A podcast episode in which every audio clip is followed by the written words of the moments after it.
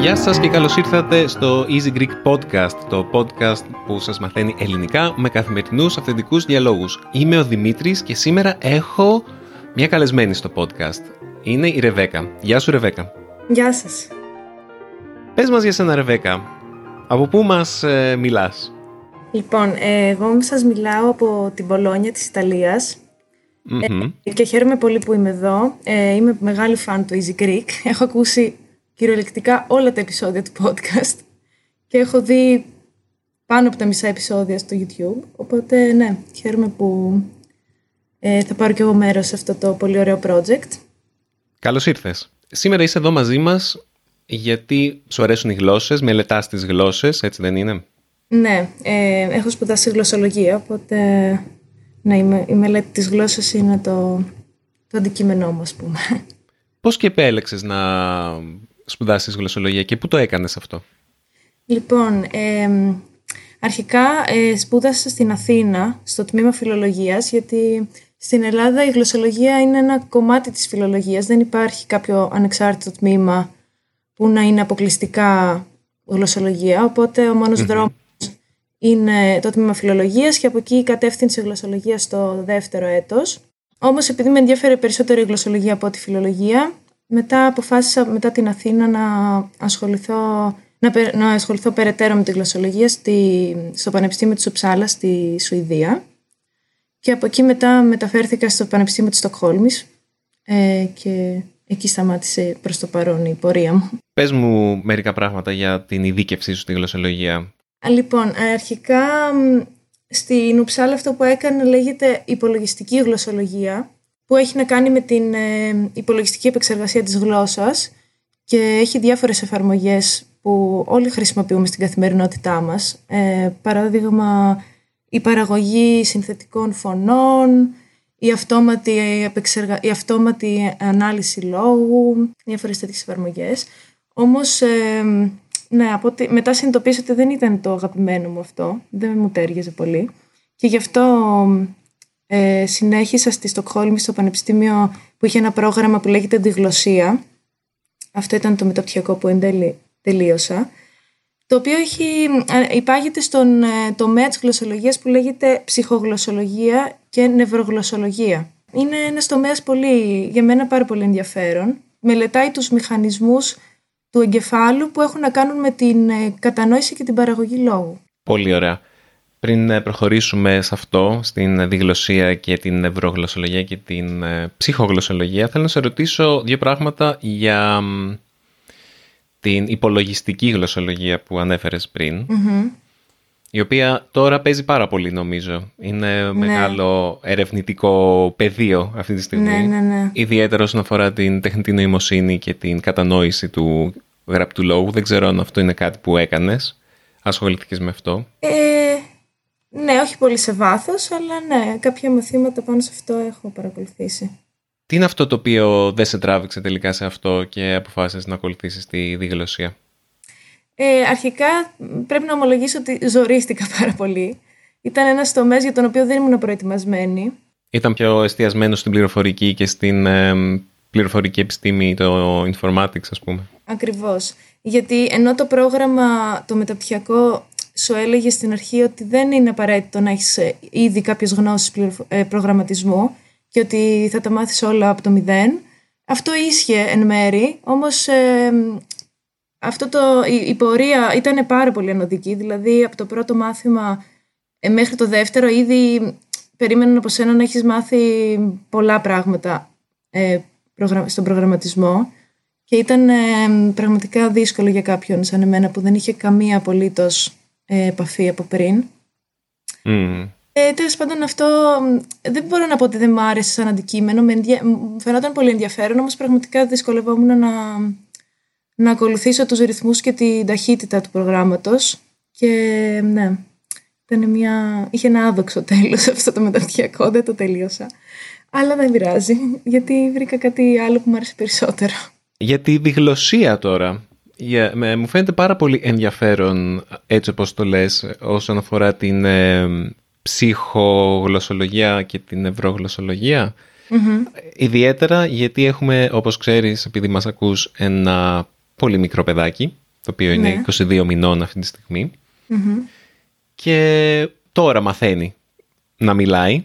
Ναι. Οπότε αυτά που συζητάμε τώρα βρίσκονται σε εφαρμογή και το, και το βλέπουμε. Δηλαδή είναι ένα ζωντανό πείραμα ο γιος ναι, μας, το οποίο ε, ο οποίος ε, μαθαίνει λεξούλες, μαθαίνει να σκέφτεται σε γλώσσες, ε, καταλαβαίνει πολύ περισσότερα από ό,τι μπορούμε να καταλάβουμε εμείς ότι καταλαβαίνει. Δηλαδή εκφράζει πολύ λίγα, αλλά μπορείς να του πεις στα αγγλικά και στα ελληνικά, κυρίως στα ελληνικά βέβαια και λιγότερο στα αγγλικά, πράγματα που δεν φαντάζεσαι ότι μπορεί να πιάσει ναι. και τα καταλαβαίνει. Πες μας παρόλα αυτά κάτι από αυτά που έχεις μάθει και πώς μπορούμε να μάθουμε ε, θέλω να πω, ακούω τη, τις λέξεις ψυχολογία, ε, νευροψυχολογία, τι λέω, νευρογλωσσολογία και ψυχογλωσσολογία και μου ακούγεται ένα αχανές πεδίο το οποίο όμως δεν μπορώ να εκφράσω με λόγια αυτό τι ακριβώς σκέφτομαι. Πες μας τι ακριβώς είναι αυτά, αυτά τα δύο πεδία. Ναι, ε, καταρχάς ε, ένας τομέας της ψυχογλωσσολογίας, ένα κομμάτι με το οποίο ασχολείται είναι ακριβώς αυτό που είπες, δηλαδή η η μελέτη της, ε, της ανάπτυξης της γλώσσας στα παιδιά. Δηλαδή είναι ένα ξεχωριστό κομμάτι αυτό ε, που έχει πάρα πολύ μεγάλη... Ε, υπάρχει πάρα, υπάρχουν πάρα πολλές μελέτες πάνω σε αυτό. Και ήθελα να... Έτσι, το πρώτο που μου έρχεται στο μυαλό είναι αυτός ο μύθος εισαγωγικά που υπάρχει ότι για να γίνεις δίγλωσσος πρέπει να το κάνεις με πάρα πολύ αυστηρό και συγκεκριμένο τρόπο και ότι πρέπει ο ένας γονιός να μιλάει τη μία γλώσσα και όλο την άλλη αυστηρά. Δηλαδή ότι άμα αυτό δεν το ακολουθήσει κατά γράμμα, δεν είσαι δίγλωσσος. Όμως στην ναι. ουσία αυτό που ισχύει είναι ότι καταρχάς η λέξη δίγλωσσος σαν όρος έχει πάρα, πολλές, ε, πάρα πολλούς ορισμούς ε, ανάλογα με το τι σε ενδιαφέρει να μελετήσεις. Δηλαδή, δίγλωσσος για κάποιες μελέτες είναι οποιοδήποτε μιλάει δύο γλώσσες, πάνω από μία γλώσσα ε, ακόμα και αν δεν την έχει μάθει τη δεύτερη από, από την παιδική του ηλικία. Δηλαδή, ακόμα mm. και πήγα φροντιστήριο και έμαθα αγγλικά στα 8 μου, ε, για κάποια συγκεκριμένα περικείμενα ας πούμε, μελετών, ή θεωρούμε δίγλωση. Επίσης, για άλλα, ακόμα, πιο, ακόμα πιο ακραίες περιπτώσεις, ε, δίγλωσος είναι όποιος έχει απλά μια ελάχιστη επαφή με μια δεύτερη γλώσσα από τη μητρική του, όπως παράδειγμα, δεν ξέρω, ε, ο μπαμπάς μου, ας πούμε, δεν μιλάει αγγλικά, όμως πέντε λέξεις, δέκα λέξεις τις ξέρει, τις έχει ακούσει και τις καταλαβαίνει. Ακόμα και αυτό σε κάποιες περιπτώσεις μπορεί να θεωρηθεί διγλωσία. Βέβαια με, με μια πολύ ευρύτερη έννοια, όχι με την έννοια που ξέρουμε και χρησιμοποιούμε καθημερινά. Είπες ότι αυτό το, το γνωστό ότι όταν ένα παιδί μαθαίνει να μιλάει και θέλει να, θέλουν οι γονείς να γίνει δίγλωσσο, ότι το αν μιλάει ένας γονέας τη μία γλώσσα και αν μιλάει ο άλλος γονέας την άλλη γλώσσα που θέλει να μάθει το παιδί, αυτό είναι λάθος, είναι μύθος ότι αυτός είναι ο, ο μόνος τρόπος ή ο πιο αποτελεσματικός τρόπος. Δεν ξέρω άμα είναι ο μόνος τρόπος, ξέρω ότι είναι ο πιο αποτελεσματικός. Ναι. Αυτό γιατί είναι μύθος; Ε, αυτό που εννοούσα λέγοντας ότι είναι μύθος είναι ότι ε, αυτή η ιδέα που έχουμε ότι πρέπει να γίνεται με πάρα πολύ μεγάλη συνέπεια και αυστηρότητα ότι διαφορετικά δεν θα πετύχει ας πούμε το πείραμα. Είναι για να πετύχεις ε, το παιδί να είναι αυτό που λέμε ισορροπημένος δίγλωσσος ομιλητής, αυτό που στα αγγλικά λέγεται balanced bilingual, δεν ξέρω αν η μεταφραση είναι ισορροπημένος, αλλά κατάλαβες. Είναι μια καλή μετάφραση. Ναι. Ε, για να το πετύχεις αυτό λοιπόν ιδανικά θα πρέπει ο χρόνος να μοιράζεται ακριβώς στα δύο, δηλαδή 50% ας πούμε ελληνικά, 50% αγγλικά. Και γι' αυτό, αυτό αυτό το μοντέλο που λέμε ότι ένας γονιός μια γλώσσα, ο άλλος γονιός στην άλλη γλώσσα είναι το πιο αποτελεσματικό.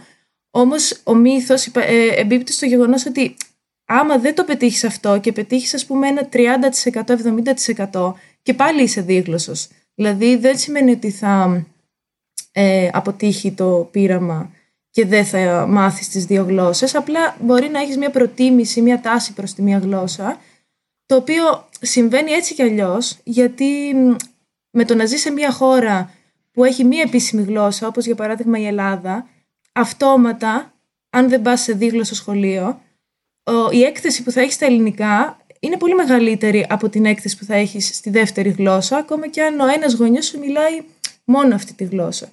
Γιατί όλα τα υπόλοιπα ερεθίσματά σου, π.χ. στο δρόμο, οι συγγενείς, οι φίλοι, στο σχολείο παντού, θα ακούς τα ελληνικά.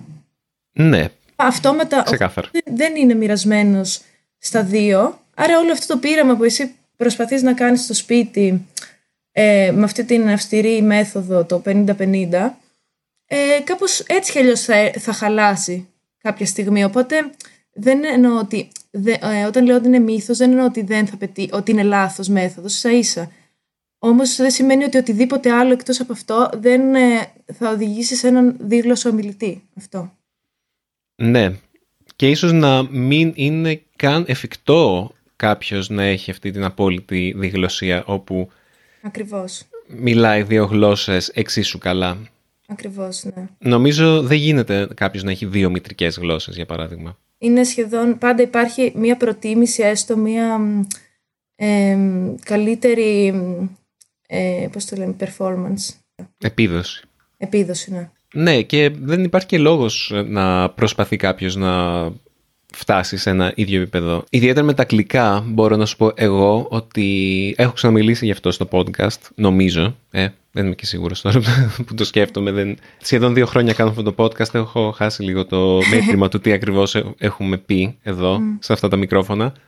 Αλλά για καιρό, εγώ που ο πατέρας μου είναι Αυστραλός και δεν μεγάλωσα σε ένα αγγλόφωνο περιβάλλον, μόνο μετά από την ηλικία των 11 ας πούμε άρχισα να μιλάω συστηματικά μαζί του και αν και πήγα σε ένα αγγλόφωνο νηπιαγωγείο και τα λοιπά και τα αγγλικά μου δεν είναι τόσο καλά όσο τα ελληνικά μου όμως σε κάποιους τομείς τα αγγλικά μου είναι καλύτερα από τα ελληνικά δηλαδή νιώθω πιο άνετα να, να γράψω κάποια συγκεκριμένα πράγματα στα αγγλικά ναι. για παράδειγμα ή μερικές φορές νιώθω πιο άνετα να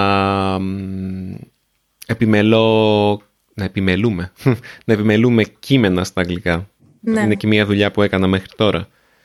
Ε, αυτό που θέλω να πω είναι όμως ότι μέχρι τώρα με ρωτάγανε μα είμαι δίγλωσσος και έλεγα ναι, αλλά κατά βάθος μέσα μου ένιωθα ότι λέω ψέματα, γιατί δεν έχω την ίδια ικανότητα με τις δύο γλώσσες και όπως είπαμε και πριν μπορεί να είναι απλώς αδύνατο να, να γίνει αυτό, γιατί μεγαλώνεις σε ένα περιβάλλον. Δεν μπορώ. Ναι. Δηλαδή, το, το περιβάλλον ενός ομιλητή των Αγγλικών που, μιλάει στην που μεγαλώνει στην Αυστραλία και ξέρει όχι μόνο τη γλώσσα, αλλά και διάφορα άλλα πολιτισμικά ε, στοιχεία τα οποία είναι μέρος της γλώσσας, όπως π.χ. πολύ καθημερινές εκφράσεις που μπορεί να είναι μέρος μιας γλώσσας ε, που ένας ομιλητής που την έχει μάθει αυτή τη γλώσσα έξω από το περιβάλλον της, ε, της κατάκτησης της γλώσσας Φυσικά, ε, όντας ένα περιβάλλον που μιλάει αυτή τη γλώσσα. Ναι, ναι. Είναι, είναι πολύ διαφορετικό. Ε, πες μας περισσότερα γι' αυτό. Ε, έχουμε πιάσει τώρα τη διγλωσία ως, ε, ξέρεις, ε, αυτό το κομμάτι το, το πώς μαθαίνεις σαν παιδί και πώς συνεχίζεται αυτό. Αλλά τι άλλο έχεις μάθει, τι άλλο μπορείς να μας πεις; Ήθελα να πω ότι αυτό που περιγράφεις επιβεβαιώνει και εξηγεί βασικά, όχι επιβεβαιώνει, εξηγεί ακριβώς αυτό που είπα στην αρχή, ότι ο όρος δίγλωσσος έχει πάρα πολλές ερμηνείες.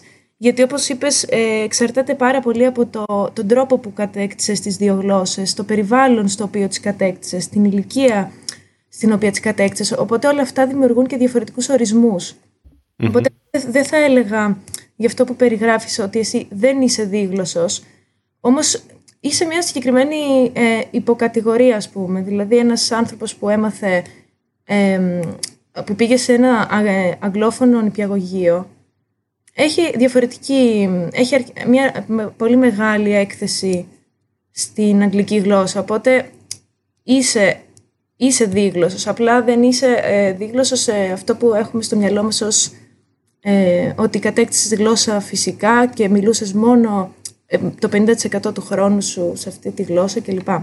Ναι, ναι, το καταλαβαίνω αυτό. Ε, αλλά μέχρι τώρα, μεγάλο μέρος της ζωής μου είχα το άγχος ότι θα έλεγα ότι είμαι δίγλωσσος και δεν θα ναι, με ναι. πιστεύανε. Ναι, και τέλος ναι. πάντων, μία, μία περίοδο ήθελα να διδάξω αγγλικά ε, σαν ξένη γλώσσα και Ναι. είχα πάρει και ένα πτυχίο διδασκαλίας τέλος πάντων για ενήλικες και είχα την θέληση να ταξιδέψω και να μείνω σε χώρες της Ασίας και να μ, διδάξω αγγλικά. Ευτυχώς δεν το έκανα αυτό, δεν νομίζω ότι θα ήμουν ευτυχισμένος κάνοντά το. Αλλά ήθελαν native speakers εκεί πέρα. Και εγώ δεν νομίζω ότι μπορώ να πλασάρω την αυτό μου ως native speaker, εκτός και άμα ο άλλος απέναντί μου δεν έχει ιδέα, τέλος πάντων, ναι, πώς ναι. ακούγεται ένας native speaker. Άμα, άμα προσπαθήσω να μιλήσω αγγλικά με, με λίγη προφορά έτσι επιτιδευμένη, ίσως και να μπορώ να το κάνω. Ναι. Αλλά θα μου ήταν κάτι δύσκολο και τέλος πάντων ε, υπάρχει αυτό το... η γκρίζα ζώνη μεταξύ του native speaker και του δίγλωσσου που ναι. τέλος πάντων στην οποία κατοικώ αυτή την γκρίζα ζώνη. Ναι, ναι, ναι, καταλαβαίνω. Ε, τώρα που μιλάμε για ψυχογλωσσολογία, ε, το πρώτο πράγμα που μου έρχεται στο μυαλό όταν μιλάμε για αυτό είναι τα όνειρα. για κάποιο λόγο. Και η, η γλώσσα που μιλάμε στα όνειρά μας. Ναι. Είναι πολύ, πολύ ενδιαφέρον. Αυτό βέβαια μπορεί να μην έχει να κάνει με την ψυχολογία, έχει να κάνει περισσότερο με το ασυνείδητο. Αλλά νομίζω ότι η γλώσσα είναι κάτι τόσο κεντρικό στο, στον ανθρώπινο νου που χωρίς γλώσσα δεν υπάρχει ανθρωπότητα. Δηλαδή βλέπεις ναι. τα παιδιά τα οποία έχουν μεγαλώσει με σκύλους, για παράδειγμα. δεν ξέρω άμα ξέρεις αυτή την περίπτωση. Για... Ναι, ναι, ναι. Είναι ένα κορίτσι στη Ρωσία, είχα δει κάτι, κάτι βίντεο που ήταν ένα κορίτσι, δεν ξέρω, μπορεί να ήταν και 13-14 χρονών, που δεν είχε μεγαλώσει με ανθρώπους. Ναι. Είχε μεγαλώσει με σκύλους και είχε όλη την κοινωνιολογία των σκύλων, δεν μπορούσε να μιλήσει. Mm. Ε, γάβγιζε και έκανε τέτοια πράγματα. Που εν τέλει, νομίζω ξέρω για ποια περίπτωση λες, που εν τέλει ε, κατάφερε να μάθει πολύ περιορισμένα, ε, κατάφερε, κατάφερε πολύ λίγο να μάθει να μιλάει ανθρώπινα. Ναι, ναι. ναι και είχε μια νοητική στέρηση ε, που δεν κατάφερε ποτέ να, να αντιμετωπίσει και να ξεπεράσει επειδή, ακριβώς επειδή δεν ήρθε σε επαφή με γλώσσα όταν έπρεπε. Ναι. Οπότε κάποια δεν ενεργοποιήθηκαν τα κομμάτια του εγκεφάλου που θα, θα μπορούσαν μετά να χρησιμοποιήσουν τη γλώσσα και να τις επιτρέψουν να έχει μια πιο αφηρημένη σκέψη ίσως. Ναι, γιατί υπάρχει και αυτό που λένε στη ψυχογλωσσολογία κρίσιμη περίοδος που αν ξεπεράσεις τα 12 με 13 χρόνια πλέον οι, οι συνδέσεις που πρέπει να έχουν γίνει στον εγκέφαλο είναι ήδη πολύ αργά. Δηλαδή ο εγκέφαλος αρχίζει να χάνει την πλαστικότητα που έχει όταν είσαι από 0 έως 2, 3, 4 και πάει λέγοντας. Οπότε είναι πολύ δύσκολο πλέον να, να, να δημιουργηθούν και να είναι δυνατές αυτές οι συνδέσεις και να μάθεις εν τέλει να μιλάς όπως θα το έκανες υπό φυσιολογικές συνθήκες. Πρόσφατα είχα το πρώτο μου όνειρο στο οποίο ε, μίλησα Ιαπωνικά. Αλλά μιλάμε για πάρα πολύ, ξέρεις... στα όνειρα δεν ξέρεις άμα μιλάς ε, σωστά ή τέλος πάντων. Ναι. Και συνήθως τα όνειρα που είχα στο παρελθόν όταν μίλαγα Ισπανικά ή Γερμανικά, γιατί μερικές φορές πετάγονται και τέτοια όνειρα που ε, μιλάω με άσχετους σε αυτές τις γλώσσες. Είχα και εκεί το άγχος, δηλαδή το να μιλήσω σωστά. Ακόμα και άμα ήταν ένα όνειρο, δεν το ήξερα ότι ήταν όνειρο, οπότε ε, θα, θα προσπαθήσω να μιλήσω.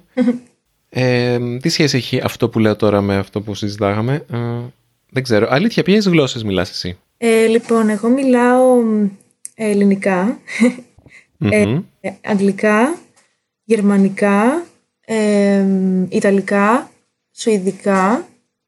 Αυτά, αυτά τα μιλάω. Από εκεί και πέρα τώρα μαθαίνω, αλλά δεν θα μπορούσα να πω ότι μιλάω. Γαλλικά και πολωνικά. Αλλά ναι, δεν θα τις έβαζα τι γλώσσες που μιλάω ακόμα, γιατί είμαι σε ένα επίπεδο που. Πολύ χαμηλό. Αλλά ναι. Είναι πολλές γλώσσες. Να πούμε για τα όνειρα που έλεγες πριν, το αφήσαμε λίγο στη μέση.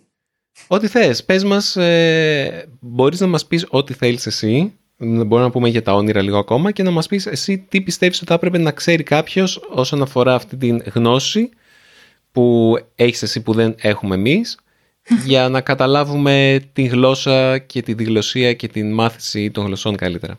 Ναι. Ε, καταρχάς αυτό που έλεγες με τα όνειρα είναι πολύ ενδιαφέρον. Όμως δυστυχώς νομίζω είναι πολύ δύσκολο να μελετηθεί. Γιατί το να βρεις ε, συμμετέχοντες να πάρουν μέρος σε ένα πείραμα στο οποίο θα τύχει εντάξει, πες ότι θα τους βάλεις να κοιμηθούν, εντάξει. Αλλά να τύχει να αρχίσουν να μιλάνε στον ύπνο τους και μάλιστα τη γλώσσα που θες εσύ να μιλήσουν, δηλαδή π.χ. τη δεύτερη ή την τρίτη γλώσσα τους ή οποιαδήποτε άλλη, νομίζω είναι κάτι πραγματικά δεν θα το επιχειρούσε κανένας μελετητής γιατί είναι, θα του κόστιζε πάρα πολύ χρόνο και χρήμα για να το κάνει, οπότε δυστυχώς ε, δεν νομίζω ότι έχει μελετηθεί ακριβώς αυτό. Θα έπρεπε να, να βρει πολύγλωσσους ε, lucid dreamers, τους που, που έχουν τα διαυγή όνειρα τα λεγόμενα, που ναι, ναι. ονειρεύονται και ξυπνάνε μέσα στον ύπνο τους και ελέγχουν ναι. τα όνειρά τους. Αφού είναι τόσο δύσκολο να μελετηθούν ε, τα όνειρα έτσι σε πραγματικό χρόνο, ίσως οι μόνες μελέτες που θα έχουν ασχοληθεί με αυτό να είναι πιο πολύ ημερολογιακού χαρακτήρα. Δηλαδή οι άνθρωποι που συμμετέχουν να λένε τι εμπειρίες έχουν με βάση αυτό, αλλά δεν είναι κάτι που έχω, έχω διαβάσει. Υποθέτω ότι θα γίνεται έτσι. Νομίζω το πιο σημαντικό, ειδικά για τους ακροατές του podcast που... Περίμενε, έχω, έχω μια ερώτηση για σένα. Ναι. Ε, υπάρχει κάποιο σημείο στο οποίο υπάρχει αλληλοεπικάλυψη των πεδίων της εκμάθησης γλωσσών και της γλωσσολογίας; Και εκεί τι μπορεί να βρει κανείς; Ε, ναι, καταρχάς η, η διδασκαλία των ε, γλωσσών, ε, δεύτερων γλωσσών, είναι ένας, ανήκει στον τομέα που λέγεται εφαρμοσμένη γλωσσολογία. Ε, Οπότε αυτό πιο πολύ, αυτός ο τομέας είναι που ασχολείται με την, πιο πολύ με τη διδασκαλία, αλλά κατ' επέκταση φυσικά και με την εκμάθηση, γιατί δεν μπορεί να υπάρξει διδασκαλία χωρίς εκμάθηση, αλλιώς είναι αποτυχημένη διδασκαλία. Ε, ναι, οπότε εκεί μπορείς να, μπορεί κανείς να βρει ε, χρήσιμα, χρήσιμα πράγματα, χρήσιμες πληροφορίες. Βέβαια, αυτό που είναι σημαντικό να έχει κανείς υπόψη, υπόψη του είναι ότι η, και όπως συμβαίνει πάντα στις επιστήμες, ποτέ δεν υπάρχουν ε, λίστες με χρήσιμες συμβουλές και μαγικές λύσεις που άμα τις ακολουθήσεις θα μάθεις θα βρεις τον καλύτερο, τον καλύτερο τρόπο. Οπότε αν κάποιος ψάχνει πολύ πρακτικές ιδέες και λύσεις, ε, ίσως η γλωσσολογία να μην, είναι, να μην τις προσφέρει άμεσα, αλλά έμεσα σίγουρα. Δηλαδή, αν κάποιος έχει όρεξη να ασχοληθεί και να σπουδάσει αυτό το αντικείμενο, σίγουρα θα, θα βρει βοήθεια στο να μάθει μια ξένη γλώσσα. Εγώ, για παράδειγμα, νιώθω ότι με έχει βοηθήσει πάρα πολύ οι, οι γνώσεις μου στη γλωσσολογία, με έχουν βοηθήσει πάρα πολύ στην εκμάθηση ξένων γλωσσών. Κυρίως επειδή νιώθω ότι έχω μια πολύ σφαιρική εικόνα για τις γλώσσες ως σύστημα και όχι ως η κάθε γλώσσα Δηλαδή όταν ξεκινάω μια καινούργια γλώσσα χωρίς να το συνειδητοποιώ πάντα ε, τη βλέπω λίγο σαν να την έβλεπα από ψηλά, σαν να έβλεπα το, σύστημά της πίσω από, τα, από, από, από αυτό που βλέπω και ακούω με, με την πρώτη ματιά. Ακούγεται λίγο πολύ αφαιρετικό, όμως... Όχι καθόλου, καθόλου. Ε, αυτό που περιγράφεις τώρα μου θυμίζει ένα βιβλίο που διάβασα πρόσφατα, το Βαβέλ, μπορεί να το ξέρεις. Ναι, το έχω ακουστά, δεν το έχω διαβάσει.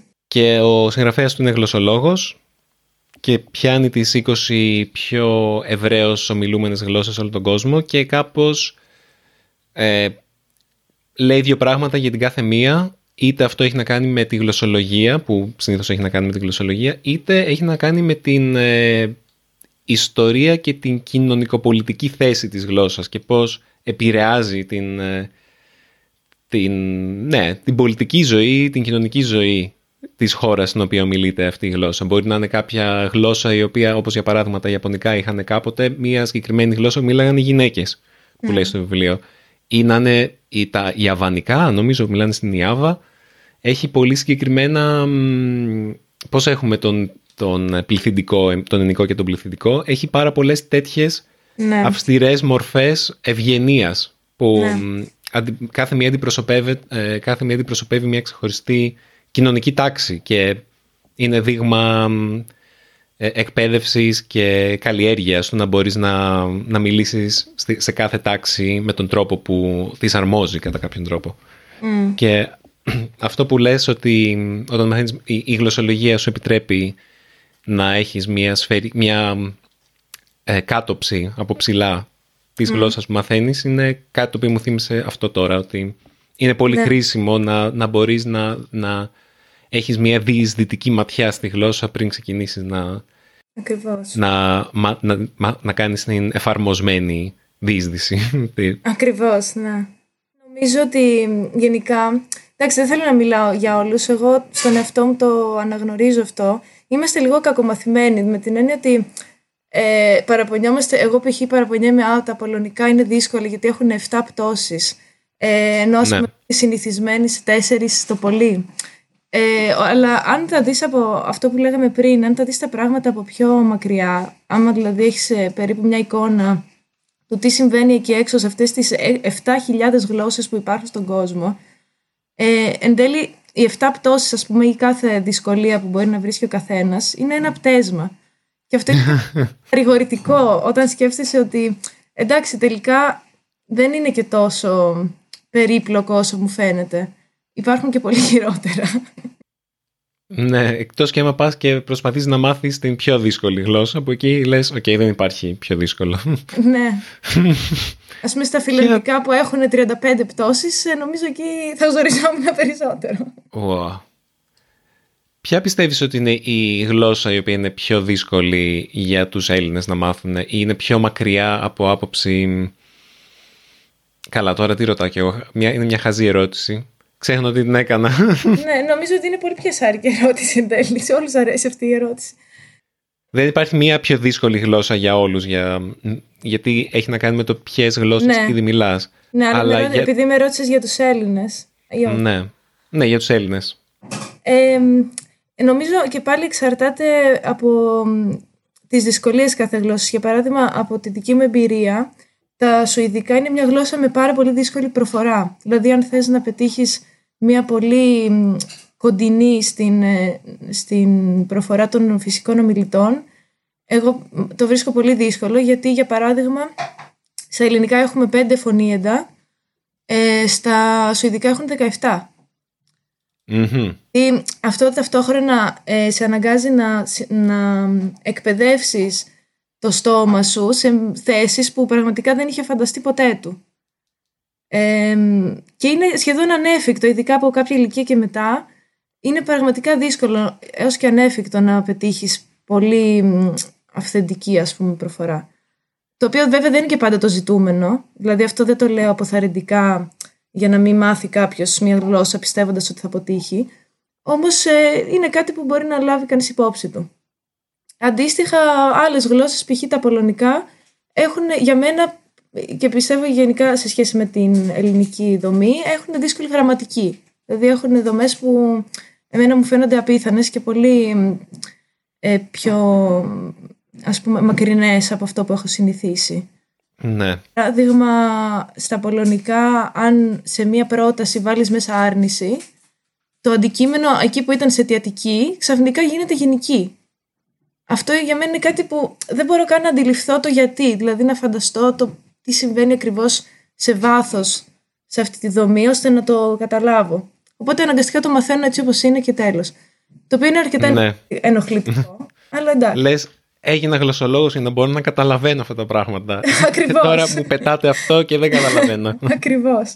Ανέφερα τα Ιαπωνικά και τα Ιαπωνικά πίστεψέ με θα το ξέρεις ή θα μπορείς να το φανταστείς. Έχουν κάτι όλο λειτουργούν με καταλήξεις και μόρια και τέτοια πράγματα και προχτές έμαθα για μία κατάληξη που ουσιαστικά άμα την βάλεις μετά από ένα ρήμα δείχνει ότι λέγοντας αυτό που λες προσπαθείς να απολογηθείς.